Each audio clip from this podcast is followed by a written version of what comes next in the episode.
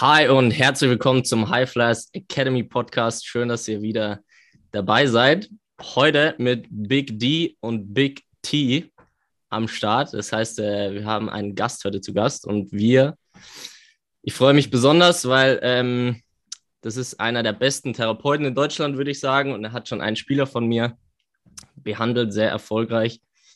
Das heißt, herzlich willkommen, Dennis, und herzlich willkommen, Thomas Armbrecht.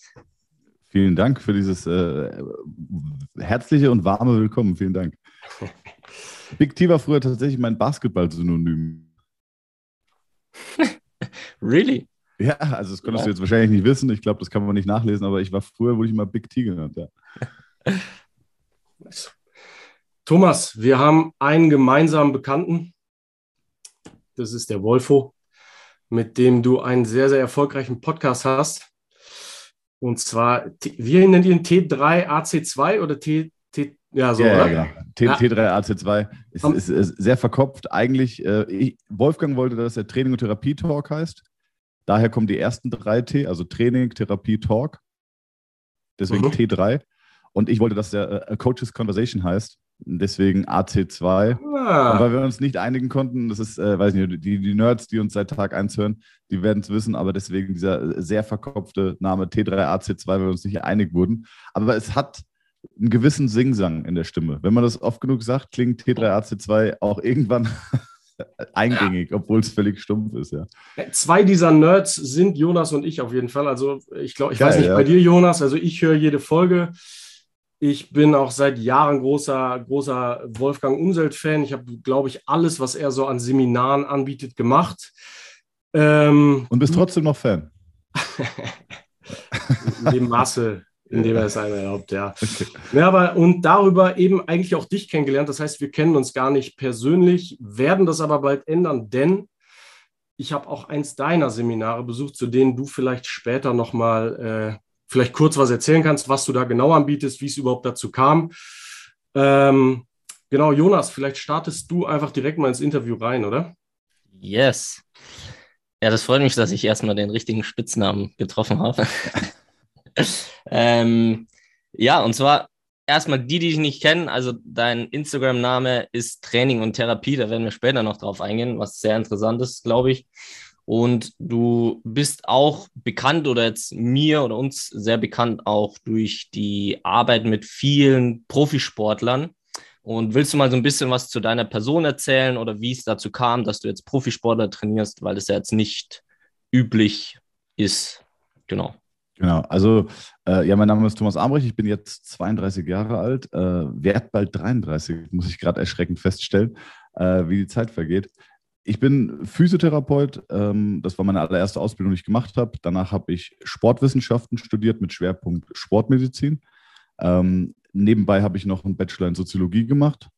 Äh, nebenbei habe ich mich dann gegen Ende dieses Studiums oder dieser beiden Studien äh, habe ich mich selbstständig gemacht. Habe dann noch äh, den weltweiten Osteopathen studiert, fünfeinhalb Jahre. Den habe ich auch zu Ende studiert, habe aber das Examen nicht abgelegt. Das ist so ein kleiner Fun-Fact. Deswegen äh, schreibe ich auch immer äh, Studium der Osteopathie und schreibe nicht Osteopath. Äh, ist ein kleiner Fun-Fact, kann man bestimmt später auch noch drauf eingehen. Ähm, genau, also das heißt, ich habe roundabout 10, 12 Jahre studiert. Dann hatte ich das große Glück, bei ganz tollen Mentoren hospitieren zu dürfen, auch schon in jungen Jahren, nachdem ich äh, aus, abgeschlossener Physiotherapeut war.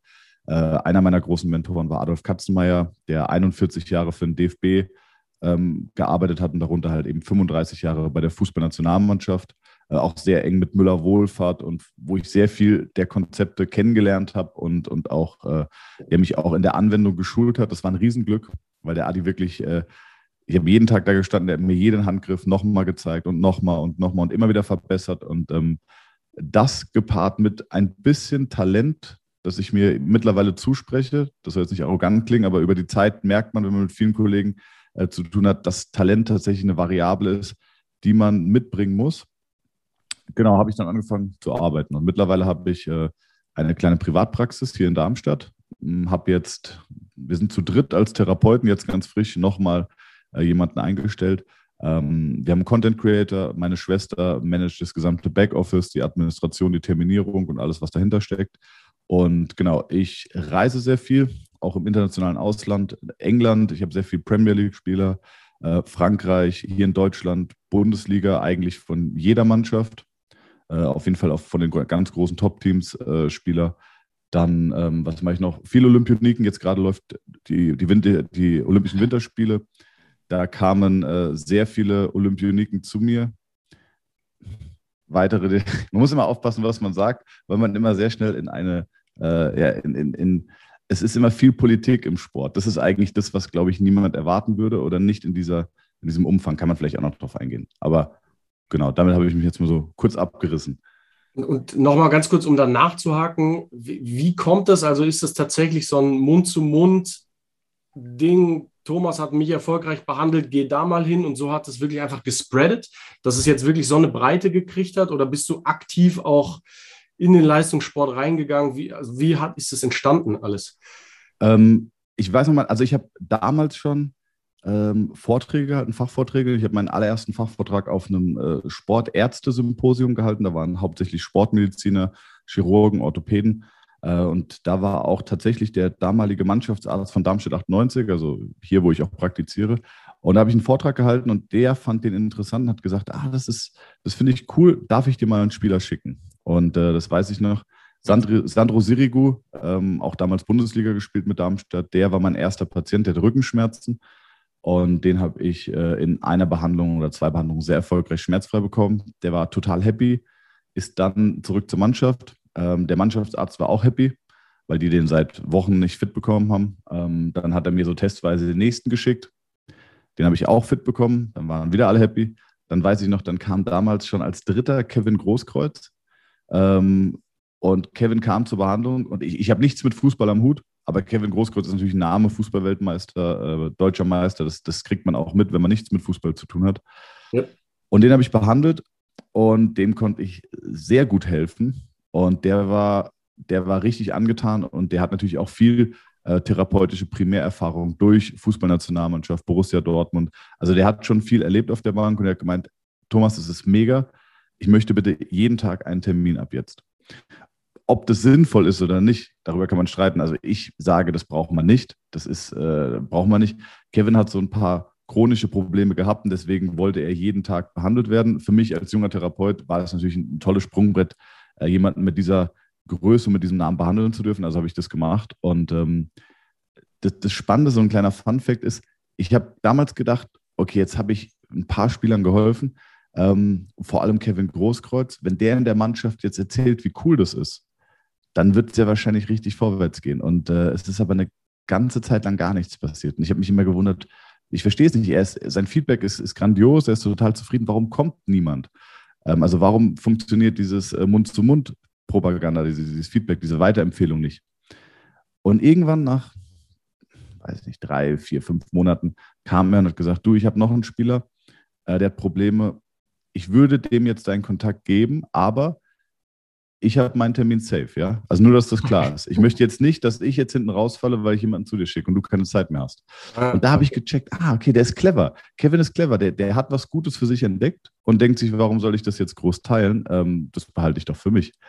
Und äh, dann kam Hamid Altintop zu mir, der ja auch mit Real Madrid und Bayern München und allen möglichen großen Vereinen gearbeitet hat.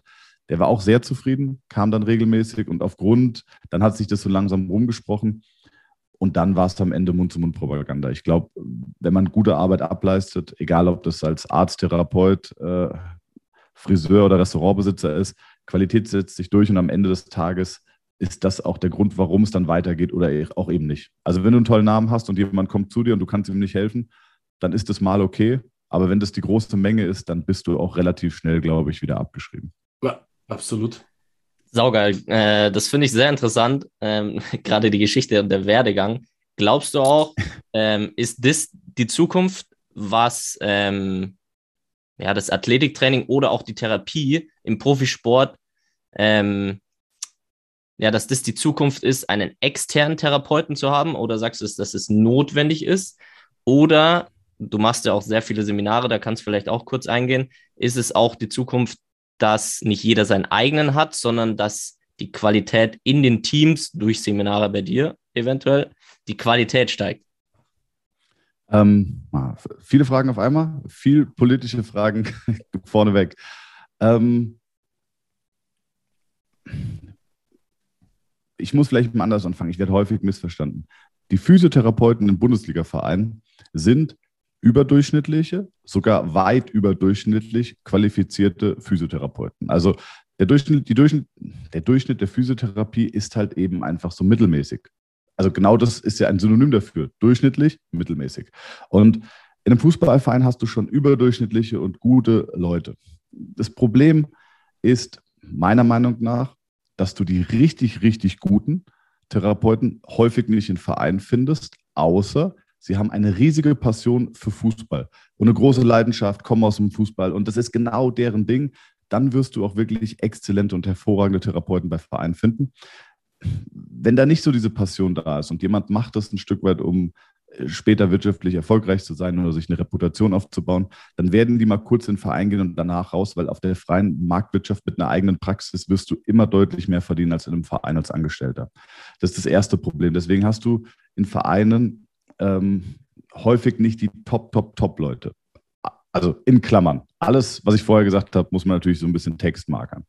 Ähm, dann kommt das nächste und zwar die große Politik im Sport und vor allem im Fußball ist, ist riesig. Also ähm, der Therapeut ist immer noch ein Angestellter des Vereins und fungiert damit immer noch so ein bisschen als verlängerter Arm des Trainerstabs, des Trainers, ähm, des Vereins und vertritt eher die Interessen von diesen Leuten und weniger oder erst in zweiter Reihe die Interessen des Spielers. Und der Spieler möchte aber ja eigentlich gesund und fit sein und nicht einfach verheizt werden. Und deswegen ist es häufig so, dass Spieler sich auch nochmal einen externen Therapeuten suchen, der dann wirklich alleine seine Interessen vertritt. Ne?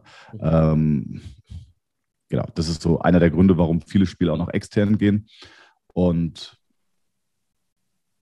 jetzt, was war die Frage mit Zukunft? Ja, einfach eine andere Frage nochmal. Ähm, erzähl doch mal, äh, was dich von den anderen Therapeuten unterscheidet und wieso auch deine Seminare dafür perfekt geeignet sind? Mm. Ich glaube, dass ich einen sehr, sehr logischen und sehr funktionierenden Ansatz gefunden habe. Ich habe den ähm, ein Stück weit durch meine Mentoren mitgegeben bekommen ähm, und habe den aber dann auch ein Stück weit weiterentwickelt. Ich habe zum Beispiel äh, sehr früh auch, das muss ich auch noch erzählen, eigentlich die Speedskating-Nationalmannschaft übernommen. Die habe ich betreut, die hat mir so die erste Reputation gegeben, weswegen ich dann auch zum Beispiel auf, auf Kongressen oder so Vorträge halten durfte. Du brauchst ja schon irgendwie einen gewissen Namen, dass man dich da einlädt. Ähm, also eigentlich hat es mit, mit der Speedskating-Nationalmannschaft angefangen. Und ähm, Jetzt bin ich gerade rausgekommen, mir ist nämlich ultra heiß. Ich habe so, hab so einen Pulli an, habe ich mir vorher nicht überlegt vor der Aufnahme. ähm, genau, die, die Seminare, beziehungsweise der Ansatz ist sehr, sehr logisch. Mein Punkt in der Therapie ist, das sollte so ein bisschen wie Mathematik sein. Wenn ich ein Problem habe, dann entwickle ich als allererstes mal eine Problemidee oder eine Problemhypothese. So, und diese Idee oder Hypothese, die verfolge ich durch weitergehende Tests. Das heißt, wenn ich jetzt sage, okay, ich habe äh, ein Problem mit der Lendenwirbelsäule, dann kann ich dieses Problem spezifizieren und dann kann ich es austesten, indem ich ganz viele verschiedene Tests mache. Du kannst jedes Problem mit locker drei bis teilweise zwölf Tests überprüfen. Und das Ganze sollte wie in der Mathematik stattfinden. Das heißt, drei plus vier ist sieben. Und wenn das Ergebnis richtig ist, sollte ich auch immer eine Proberechnung machen können. Ja, das heißt, ähm, 7 minus 4 ist gleich 3. Und so soll das auch in der Therapie sein. Wenn ich sage, ich habe beispielsweise ein Anterior Pelvic Tilt, also eine Beckenschaufel mit Tendenz, die nach vorne steht, dann müsste auch, rein hypothetisch, ich eine Hypertonie oder eine, eine Übersteuerung auf der Beinrückseite palpieren können. Dann müsste die Außenrotation eingeschränkt sein von der Hüfte. Ähm, dann müsste die Hüftbeugung äh, extrem schlecht gehen oder schmerzhaft oder vorzeitig aufhören die Hüftstreckung aber deutlich besser gehen. Ich könnte jetzt ewig so weitermachen. Es gibt ganz viele Muster, die zusammenpassen müssen. Und wenn das passt, dann weiß ich, ah, okay, ich habe einen Anterior-Pelvic-Tilt.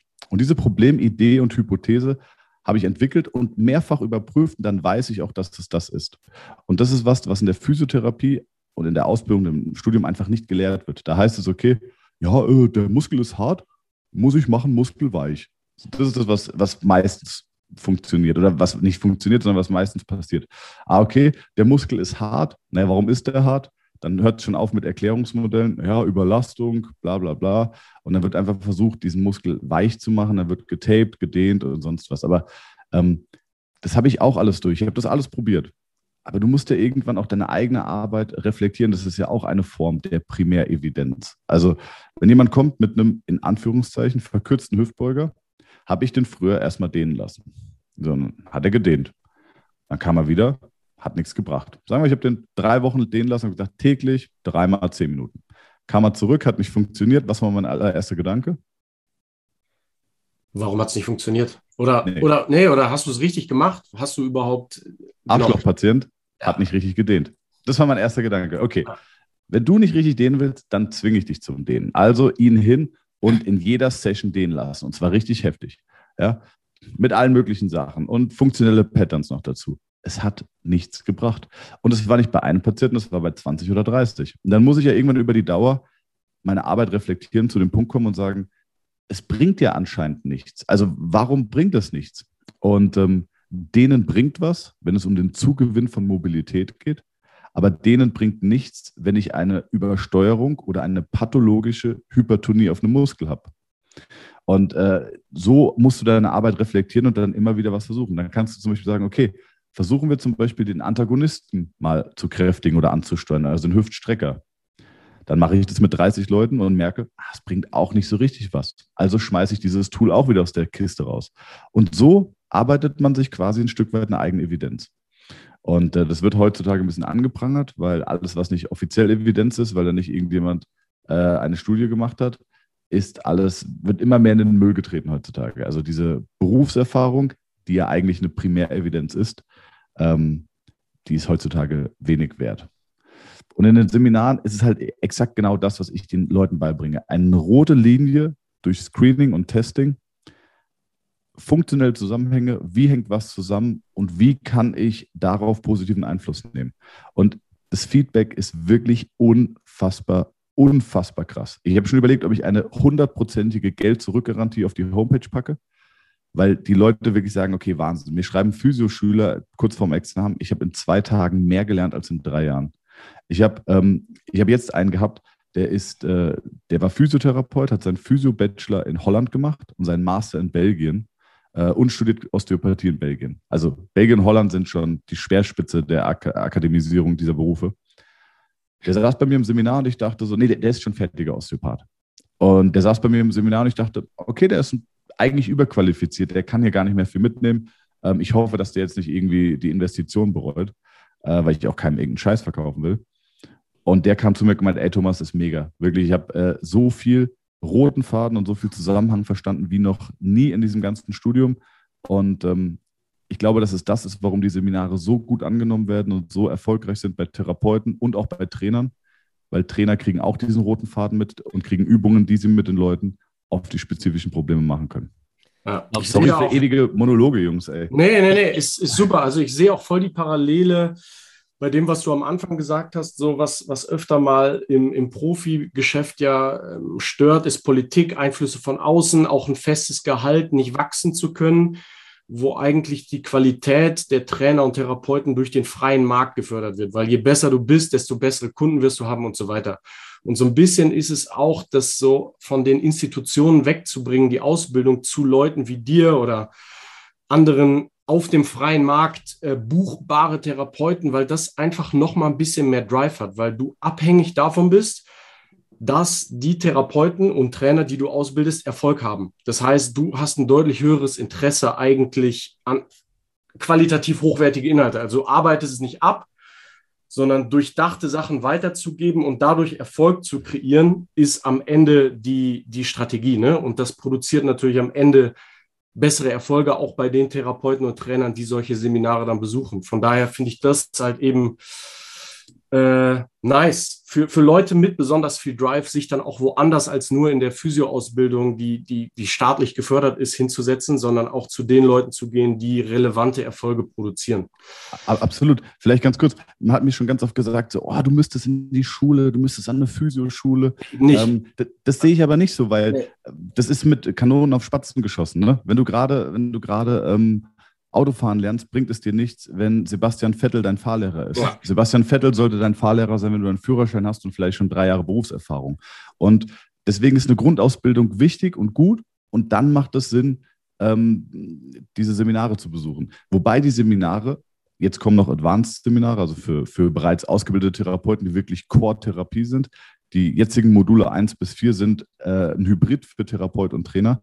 Das empfehle ich auch jedem Therapeuten, der noch in der Ausbildung ist. Aber äh, das ist manchmal, du musst manchmal ein Themenfeld durchdringen, ein Stück weit, um spezifischere Fragen stellen zu können. Weil je spezifischer deine Frage ist, desto konkreter und besser ist die Antwort. Wenn du jetzt einen Wolfgang fragst, Wolfgang, äh, wie, was ist der beste Rückentrainingsplan?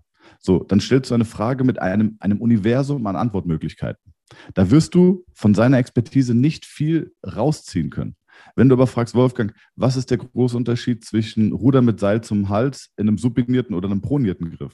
Da hast du eine viel spezifische Frage und kriegst deswegen eine viel konkretere Antwort. Und deswegen musst du ein Themenfeld in, in Grundzügen penetriert und verstanden haben, um dann mit Experten das Wissen quasi weiterentwickeln zu können. Weißt du, was ich meine? Perfekt. Ja, ja, absolut. Wir, wir sprechen da 100% eine Sprache. Ist mega geil, wie du es äh, Genau, so würde ich es auch auf den Punkt bringen. Und du sprichst jetzt schon einen zweiten, zweiten Punkt an, der dich ja so ein bisschen abhebt, und zwar das Training. Ähm, das ist ja auch was, was wir beide, Jonas und ich, ähm, hauptberuflich machen, Strengths and Conditioning. Und was man halt merkt, wenn man da viel unterwegs ist, Therapie und Training gehören einfach eben zusammen. Oder Krafttraining ist eine Form von Therapie. Ähm, ja, genau. Und, und da, du bist einer der wenigen Therapeuten. Ich habe jetzt gar nicht so einen großen Überblick über die Szene, aber du stichst so ein bisschen dadurch heraus, dass du ja auch Therapie und Training heißt am Ende. Ja. Ähm, kannst du vielleicht kurz ähm, mal. Betonung auf kurz. Ja. nee, muss schon, muss schon äh, ja. Rundumschlag sein. Aber wie ist das passiert, dass du gemerkt hast, wie entscheidend Training ist? Und ähm, welche Vorteile es hat, diese Bereiche miteinander zu kombinieren. Also vielleicht muss man erstmal einordnen, Training und Therapie in, in welchem Verhältnis. Also wenn man mich fragt, dann sage ich, eine, eine gute Betreuung besteht zu 10 Prozent aus Physiotherapie und zu 90 Prozent aus Krafttraining. Nur bilden die 10 oder es 20 Prozent sein, die 10 oder 20 Prozent Therapie sind zu Beginn, wenn ein Athlet Probleme hat, unumgänglich, die musst du durchlaufen. Du kannst meiner Meinung nach, ähm, wenn jemand Probleme hat bereits, dann musst du dieses Problem beheben und danach stabilisieren, trainieren und kräftigen. Und das ist, wie gesagt, der deutlich längere und anhaltendere Prozess als die Therapie. Die Therapie ist der Fix. Du kommst, wir gucken, was das Problem ist, wir korrigieren es, wir behandeln dich, wir schauen, dass dein Körper wieder funktioniert. Nice, 10 bis 20 Prozent der Arbeit sind getan. Jetzt bitte trainieren. Ähm, und das ist die große Arbeit und das wird auch immer mehr werden. Mein Beispiel, um das Leuten verständlich zu machen, ist, wenn du eine, eine Schraube hast und eine Mutter und die Mutter passt nicht auf die Schraube oder hat sich so ein bisschen verkeilt, das kennt jeder von einem Schrank aufbauen, dann ist es nicht wirklich sinnvoll, mit viel Kraft zu versuchen, diese Mutter auf diese Schraube zu drehen. Sprich, ein System, was in sich nicht funktioniert, zu stabilisieren, macht keinen Sinn, sondern du musst die Schraube aufmachen, ordentlich draufsetzen und dann kannst du es zuziehen. Und dann hast du auch wirklich einen Erfolg, der wirklich nachhaltig und anhaltend ist. Und das ist einfach ähm, die zwei großen Probleme. Die Therapie findet häufig die Problemursache nicht. Die Sportmedizin, also die Orthopädie und Sportmedizin findet sie genauso häufig wie die Physiotherapie, nämlich auch fast gar nicht. Da muss man eigentlich auch mal drüber reden. Ähm, es ist nämlich immer, ah ja, weißt ich hatte gestern wieder eine Patientin, das habe ich jeden Tag, Epikondylitis, also Ellenbogenentzündung. Ah, okay, was hat der Arzt gemacht? Reingespritzt. Cool. Wo kommt die Entzündung her? Das ist ja die Frage. Nicht, ich habe eine Entzündung, also impliziere ich oder, oder, äh, oder, oder verabreiche ich ein entzündungshemmendes Medikament. Das klingt ja so logisch. Aber wo kommt die Entzündung her? Das ist ja die eigentliche Frage. Und die Aufgabe der Therapie besteht darin, die Ursache des Problems zu finden, die zu beheben. Und dann muss der Trainer gucken, dass er die Mutter festzieht, wenn sie wieder richtig sitzt. Und ähm, ich habe selber angefangen mit Krafttraining, als ich 15 war. Ich bin jetzt bald 33, das heißt 18 Jahre mache ich Krafttraining. Und Krafttraining hat mir noch nie wirklich Probleme bereitet. Äh, ich habe 220 Kilo Kreuz gehoben, 165 tief gebeugt. Äh, Bankdrücken war ich unfassbar schlecht, will ich gar nicht drüber reden. Ähm, aber obwohl ich wirklich Gewicht mal bewegt habe, habe ich nie Probleme bekommen. Mal hier ein Ziehen oder da. Ähm, dafür habe ich im Basketball, ich habe mal zweite Bundesliga gespielt, Jugendnationalmannschaft, war ich im Kader. Und ähm, da habe ich viel mehr Probleme gehabt. Aber wenn ich Krafttraining gemacht habe, hat Basketball auch immer besser funktioniert. Und ähm, du kommst um Krafttraining einfach nicht rum. Bam. Was? Mic Drop. Ja. Sehr gut. Cool, hat Spaß gemacht, Jungs. Jetzt zieh ich meinen Pulli aus. Ich, ich ziehe meinen Pulli aus. Ja. ja. So. Nee, ihr, müsst ruhig, ihr könnt ruhig weiter quatschen. Ich, ja. ich versuche sofort einzusteigen. Also ich fand es jetzt schon sehr interessant und wir hatten eine Frage, die wurde aber jetzt, glaube ich, schon beantwortet, ähm, wann äh, Therapie anfängt äh, oder wann Therapie aufhört und wann Training anfängt, ähm, fand ich sehr bildlich und sehr gut dargestellt. Ja. Danke. ja, wen, haben wir, wen haben wir gemeinsam? Welchen Patienten? Äh, Alex Rossipal. Ah, ja, stimmt. Alex Rossipal. Ja. Ah, genau. Dann kriege ich dein Gym in der Tennishalle. Ja, exakt. Sehr geil. Ja, super. genau, und ich weiß nicht, ob man es erzählen darf. Ich denke, dass es in Ordnung ist, aber Alex ist ja auch ein Fall, der ewig lange Knieschmerzen hatte. Ewig lange. Also, man kann Jahre sagen, glaube ich. Ja. Und äh, der kam dann auch zu mir, weil er zu einem Verein gewechselt ist, der ja halbwegs in der Nähe ist. Ich glaube, er hat so eine Dreiviertelstunde Anfahrt.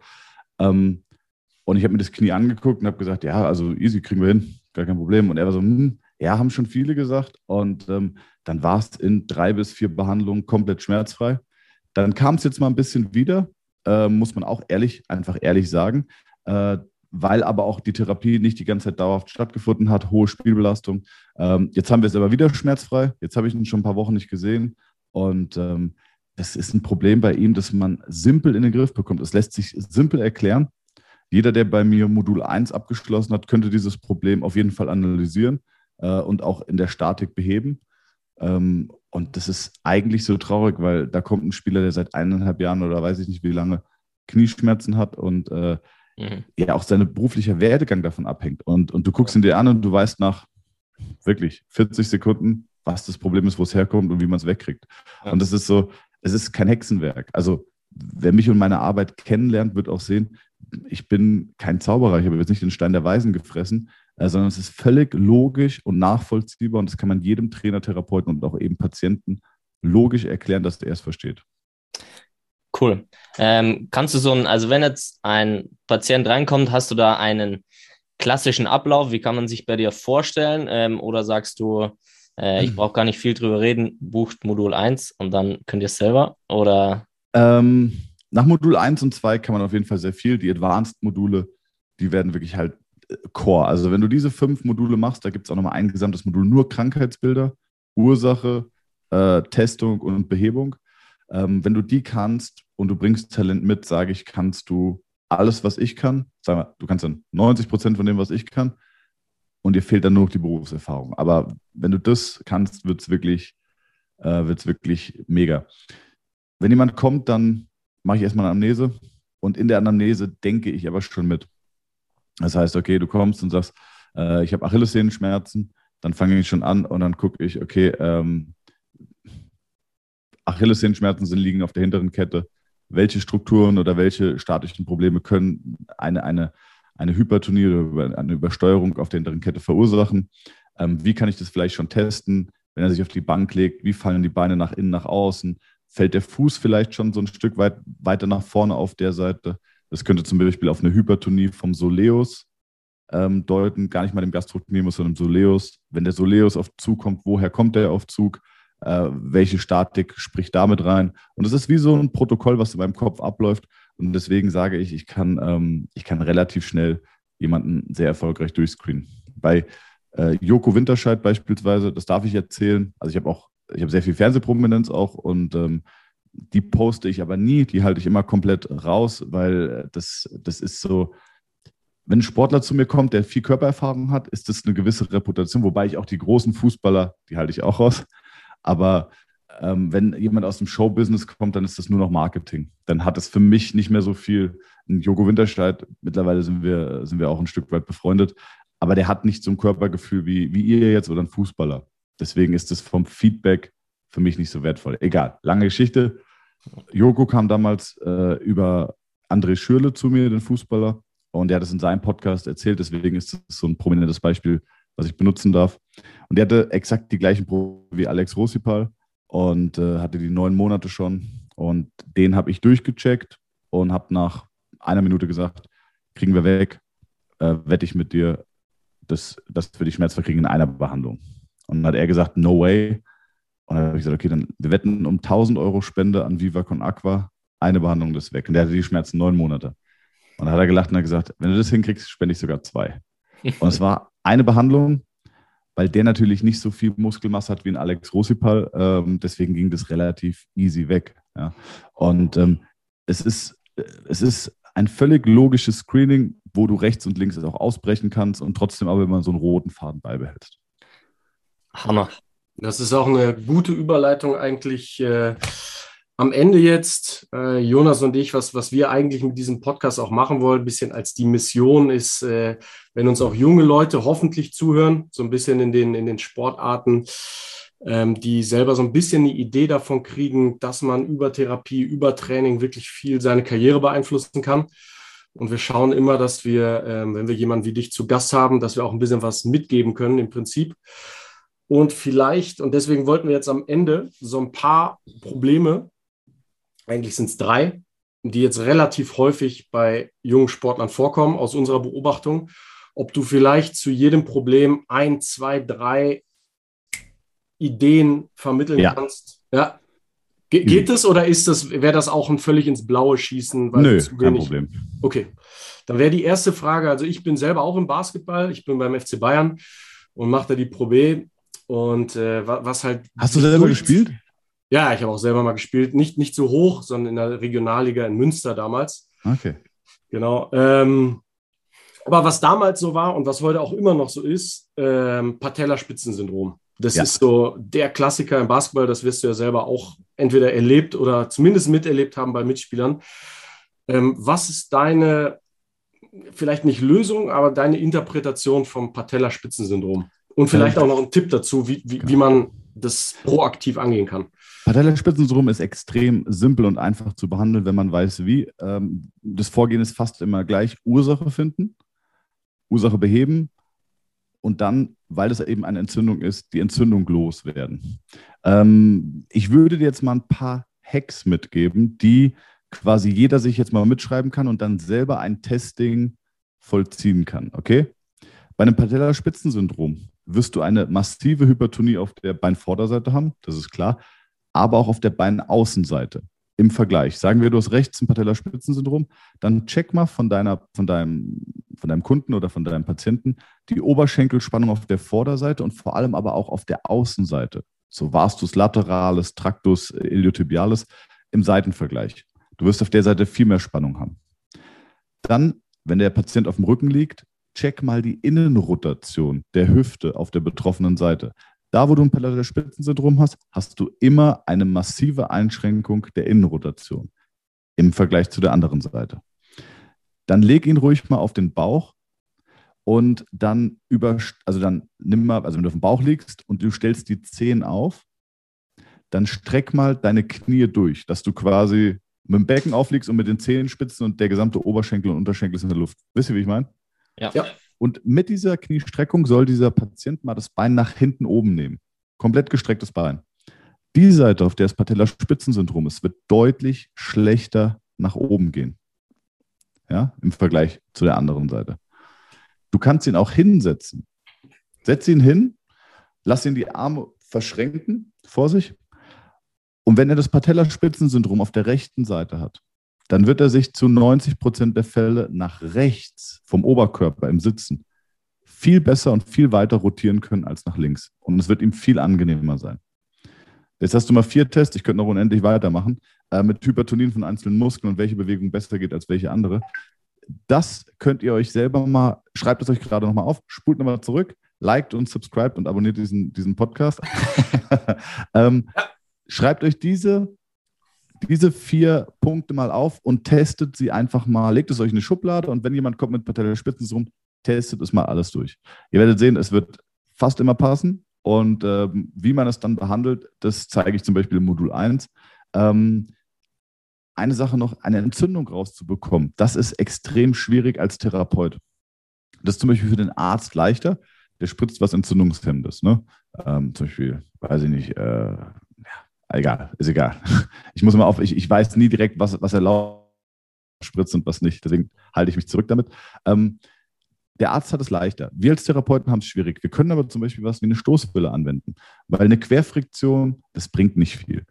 Aber Stoßwelle, damit kriegst du die Entzündung raus. Nur die Ursache muss behoben sein. Der Zug von der Patellasehne muss weg sein, sonst macht es keinen Sinn, sich um die Entzündung an der Patellaspitze zu kümmern. Simples Beispiel, wenn du einen Wasserschaden hast und du hast einen braunen Fleck an der Wand, dann ist der braune Fleck an der Wand nicht dein Problem. Ja, das heißt, weiße Farbe drüber streichen bringt nicht viel.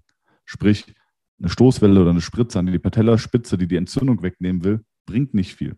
Sondern du musst die Ursache beheben. Und das ist im Fall von dem Wasserschaden der Rohrbruch oder der Wasserschaden hinter der Wand. Den musst du fixen. Und erst dann wirst du den Fleck los. Und so ist es auch bei uns mit der Patellaspitze. Du musst den Zug und die Statik korrigieren. Und dann kannst du erst die Entzündung aus dem Gewebe nehmen. Nice. Ich habe äh, eine Frage oder eine Problematik, ja. was ich bei Fußballern oder jungen Fußballern sehr häufig ähm, feststelle, ist eine, eine Immobilisation, eine, eine Immobilität, ja. Ja, genau, eine Immobilität der Hüfte.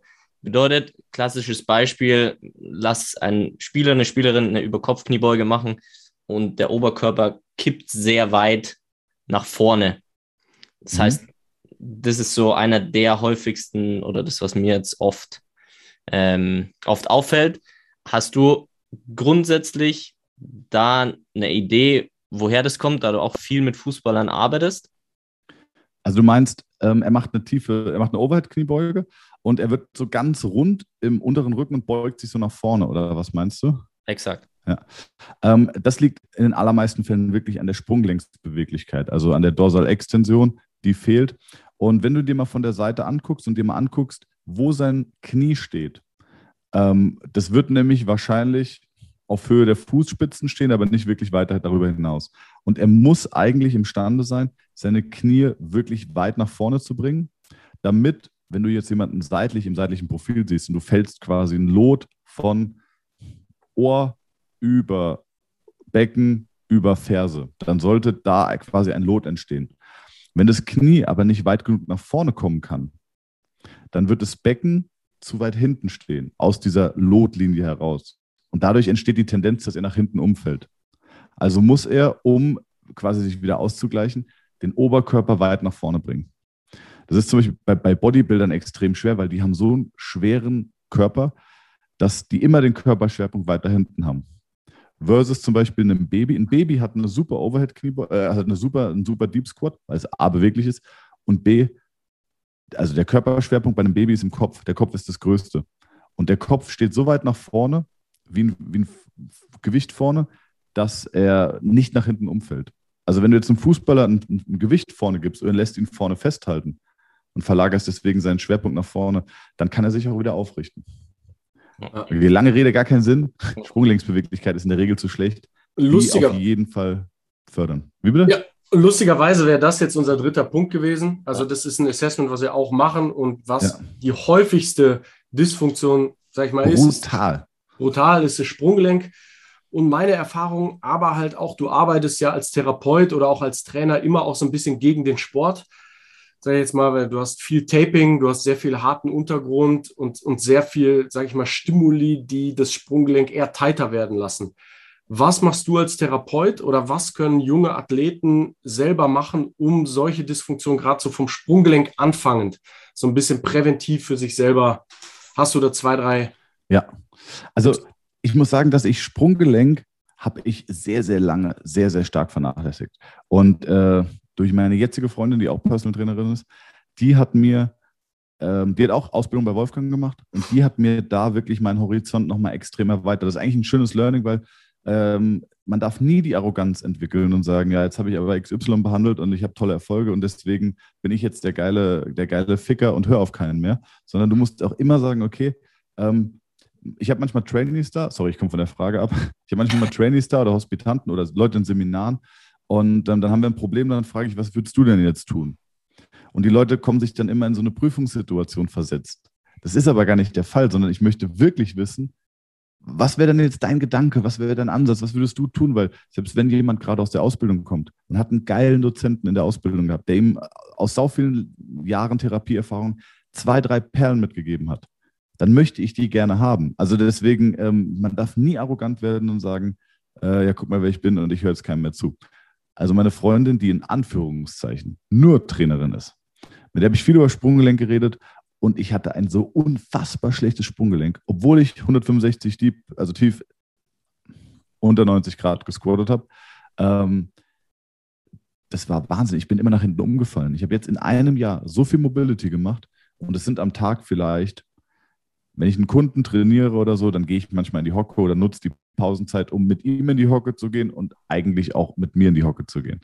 Und ähm, jetzt kann ich mittlerweile richtig in der Hocke chillen. Ich kann da sitzen und es ist für mich, fängt an, gemütlich zu sein.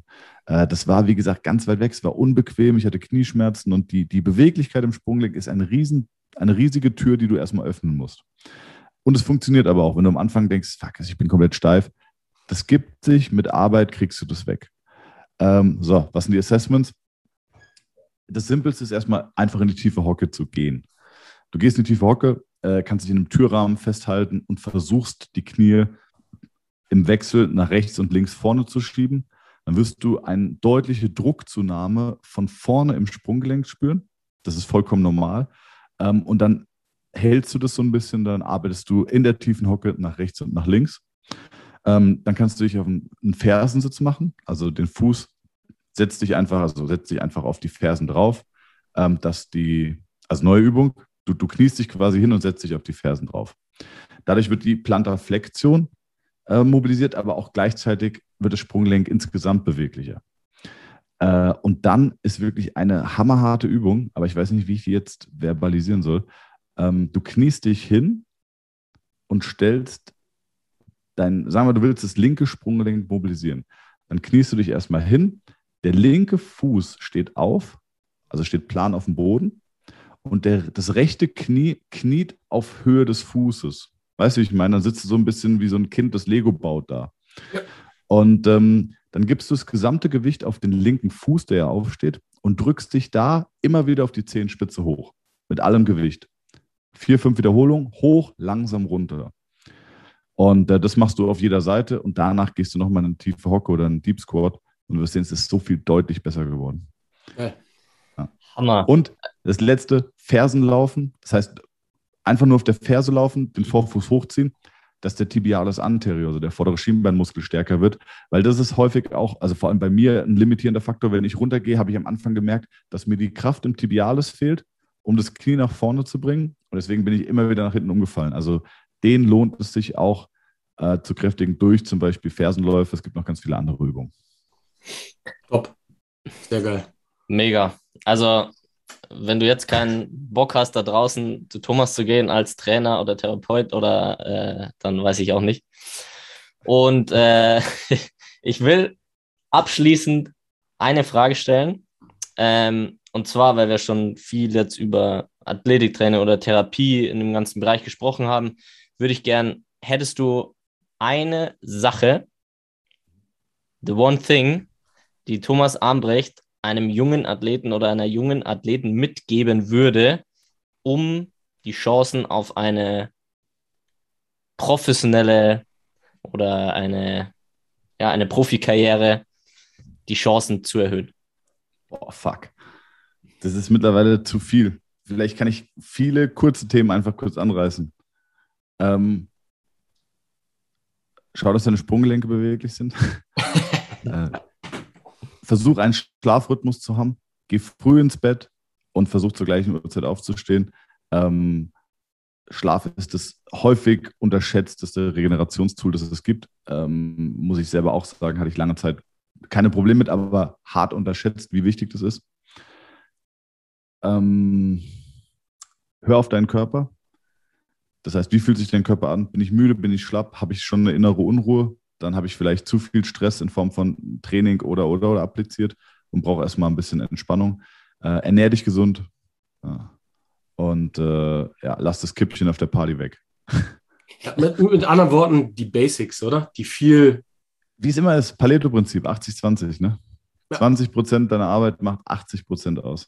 Ja, das ist und, ungefähr das, was wir, was wir auch immer predigen. So diese drei großen Dinge, Training ernst nehmen, gut schlafen, einigermaßen gut essen und du hast schon eine Edge auf wahrscheinlich 80, 90 Prozent der anderen talentierten Jungs. Safe. Und wenn du auf dem Weg bist, weil du ein Auswärtsspiel hast, weil du Basketball beim Bayern spielst oder weil du irgendwo anders bist, ähm, lass das Handy weg. Lass das Handy weg. Guck nicht sieben Stunden in das Ding, bevor du auf den Court gehst, weil dein Gehirn ist komplett ähm, matsch danach. Nimm dir lieber ein paar UNO-Karten mit und zock mit den Jungs irgendwie ein bisschen Karten, lach dabei, äh, hab eine Good Time aber schrotte dein Nervensystem äh, und deine Konzentration nicht, indem du halt einfach unendlich lange in Handy, iPad oder sonst was reinguckst. Sogar lieber noch mit Blue Light Blocker einen Film geguckt auf dem, auf dem, auf dem MacBook oder was oder Windows, Toshiba, HP-Rechner. ähm, aber guck nicht zu lange in das Ding rein, wenn du dich danach extrem lange konzentrieren musst. Oh, absolut. Geil. Sehr geil, Thomas. Wenn jetzt der ein oder andere neugierig geworden ist, du, du behandelst ja eher schon bekanntere Leute und so weiter. Trotzdem, wenn man dich erreichen will oder dir zumindest auf Instagram folgen will, um vielleicht gibst du da ja auch mal den ein oder anderen Tipp so raus, wie können die Leute mehr von dir erfahren? Wo kann man ähm, Genau, auf der Homepage www.trainingundtherapie.de, alles Deutsch und in einem Wort. Äh, einfach nach Thomas Ambrecht googeln oder auf Instagram Training und Therapie. Ähm, ich, ich persönlich nehme nicht mehr so viele Patienten an, weil ich einfach zu voll bin.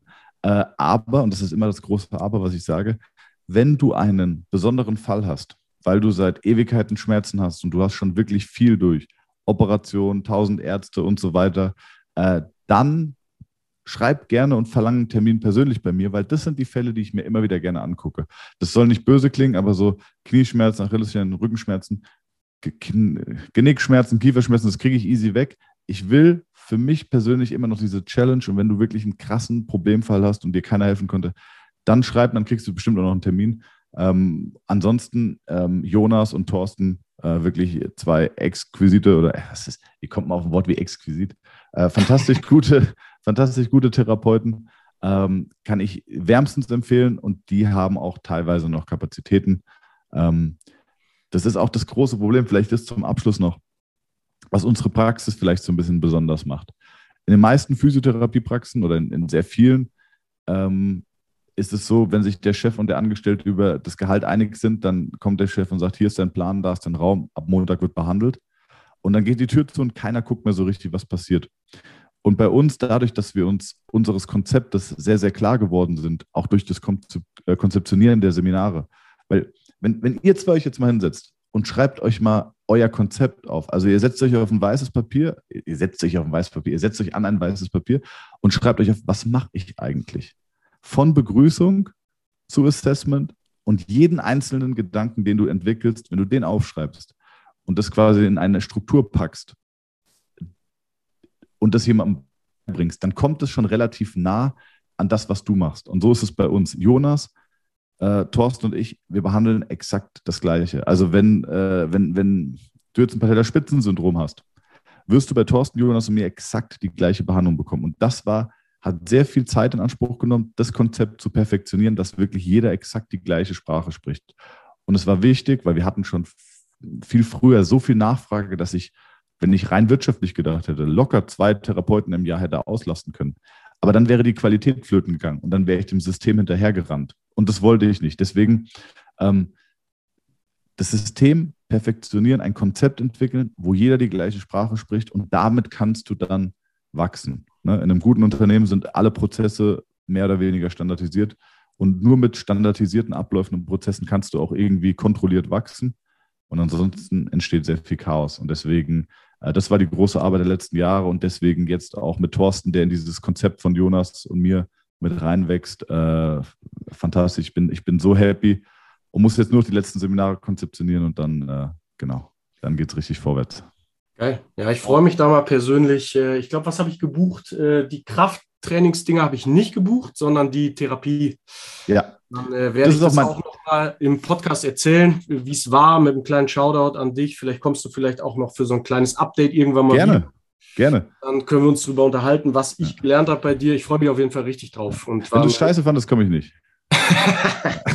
das Interview war auf jeden Fall schon mal richtig nice, Thomas. Ich glaube, die Leute draußen können auch ein bisschen was mitnehmen. Auf jeden Fall. Ja, das hoffe ich. Ja, es, es macht wirklich einen tierischen Spaß, wenn man dieses Funkeln von jungen Therapeuten sieht, die sagen, fuck, okay, ich habe wirklich was gelernt. Das, äh, meine Mama war Mathelehrerin.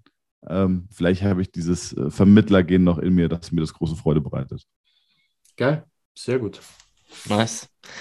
Vielen lieben Dank. Richtig geil. Ja, vielen Dank, dass ich dabei sein durfte. Euch alles Gute für den Podcast und äh, ja, Bis Bis bald. macht's gut. Bis dann. Bis ciao. ciao. ciao. Ciao.